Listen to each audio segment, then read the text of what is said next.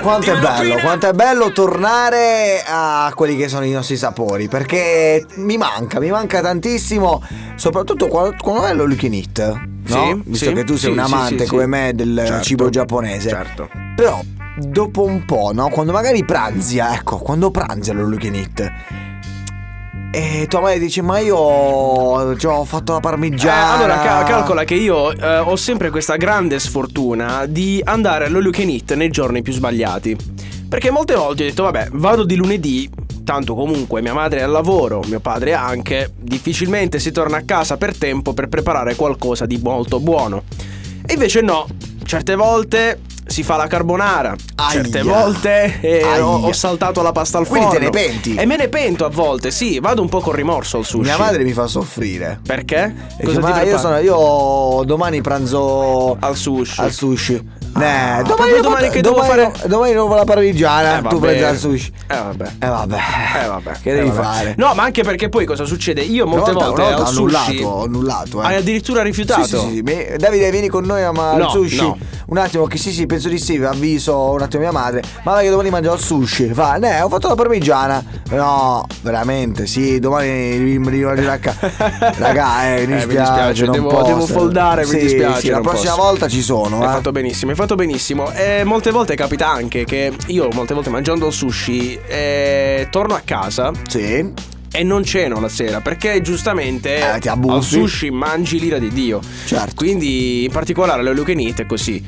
È così, quindi Per esempio- capita di non cenare. Eh, conosci per esempio la quiche di rape, burrata e nodini? No, che cosa mi stai dicendo? Ah, cosa mi vedi, stai dicendo? Vedi, sono le nostre ricette, quelle tradizionali italiane. Mia, da, da nostra dove vengono queste ricette? Mastermaniata. Ah, eccola qui. Che Pagina cos'è? che potete trovare su Instagram, insomma parliamo di arte a tutti gli effetti, arte nel cucinare di due ragazze che sono fuori sede, che studiano appunto a Roma e che insomma hanno a regalarci sempre delle novità, ricette facilissime. Andiamo a vedere subito quelli che sono gli ingredienti, no? Rubati da questa ricetta, base, eh, diciamo la base di, di questi ingredienti sono 200 grammi di rape, eh, 100 grammi di burrata, eh, 100 grammi di nodini, 10 pomodorini, aglio ed olio evo quanto basta. Ovviamente da mettere tutti su una buona base di pasta sfoglia, chiaramente. Ovviamente, ovviamente. Eh, il procedimento, beh, qua è molto semplice. In realtà non si sprecano tante parole. Rosolare aglio e olio, unire le rape, pomodorini e un bicchiere d'acqua. Puoi chiudere con un coperchio e far cucinare per 15 minuti a fuoco basso. Bene. Poi dice srotolare la base quiche su una teglia e unire rape, burrata e nodini. Facendo attenzione a non finirli prima. Perché eh. si Questi sa che uno speci- tira l'altro. Eh sì, bisogna infornare per 30 minuti a 200 gradi, forno statico. Ah, ecco che qua. significa forno? Cioè, qual è la differenza tra forno statico e un altro forno? Eh, forse il forno statico è in un modo, mentre poi so che c'è il ventilato. Invece quello in un altro. Poi c'è il no, c'è il ventilato sicuramente. Cioè, io ti ho fatto una cambia. domanda: cos'è il forno Ma statico? e tu so, hai detto dai, non il forno statico in un modo. Me la volevo svincolare. Volevo, svi- volevo divincolarmi da questa domanda tecnica che onestamente non so. Non so. tutto, ho perso po' di Allora, prima di procedere, di andare avanti con eh, insomma mm, le nostre ricette, eh, Sì. ci è venuto qui in studio il nostro eh, esperto, il nostro rappresentante della Whirlpool, che vuole un po' eh, andarci a raccontare quelle che sono le differenze tra un forno statico e, cioè, prima di tutto cos'è un forno statico e quali sono le diverse differenze rispetto agli altri tipi. Buonasera, allora innanzitutto il forno statico cuoce cibi per conduzione e irraggiamento. Per arrangiamento? Irraggiamento. che no, significa? eh, sicura- sicuramente sono forni, una modalità che un forno Sì. può avere che sicuramente cuoce in maniera più lenta e più graduale. Quindi, che Quindi, quindi in modo tale da non avere troppa aggressività sui cibi, ideale per pane, pizze, torte e Ah, lievitati. vedi, vedi? Invece quello ventilato Il ventilato è una maniera anche più aggressiva, più mh, differente sicuramente per spargere il calore all'interno del forno. Benissimo, benissimo. Basta, io, guarda, mi sono ringraziamo, scocciato, ringraziamo il nostro esperto rappresentante della Whirlpool. eh, Poi non so, esistono dei, dei- dei forni Whirlpool, io l'ho sparata così. Vedi, anche questa dovremmo cercarla. no, purtroppo Whirlpool mi ricordo dire- che forse, forse fanno i frigoriferi. Sì. Perciò penso che facciano anche No, no, forni. penso che facciano anche sì, Sì, sì, dai, forni. dai, per induzione sicuramente. Eh, vabbè, no, non, non voglio dire nulla a riguardo perché è meglio parlarne È dopo. meglio parlarne non spoileriamo nulla.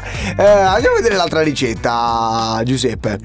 Sicuramente sì. Allora, io vi posso proporre in questo, in questo 30 di dicembre una crema di zucchine e mandorle. Molto leggera Con uno spaghettino, devo, devo dire, abbastanza leggera e molto molto sofisticata, buona.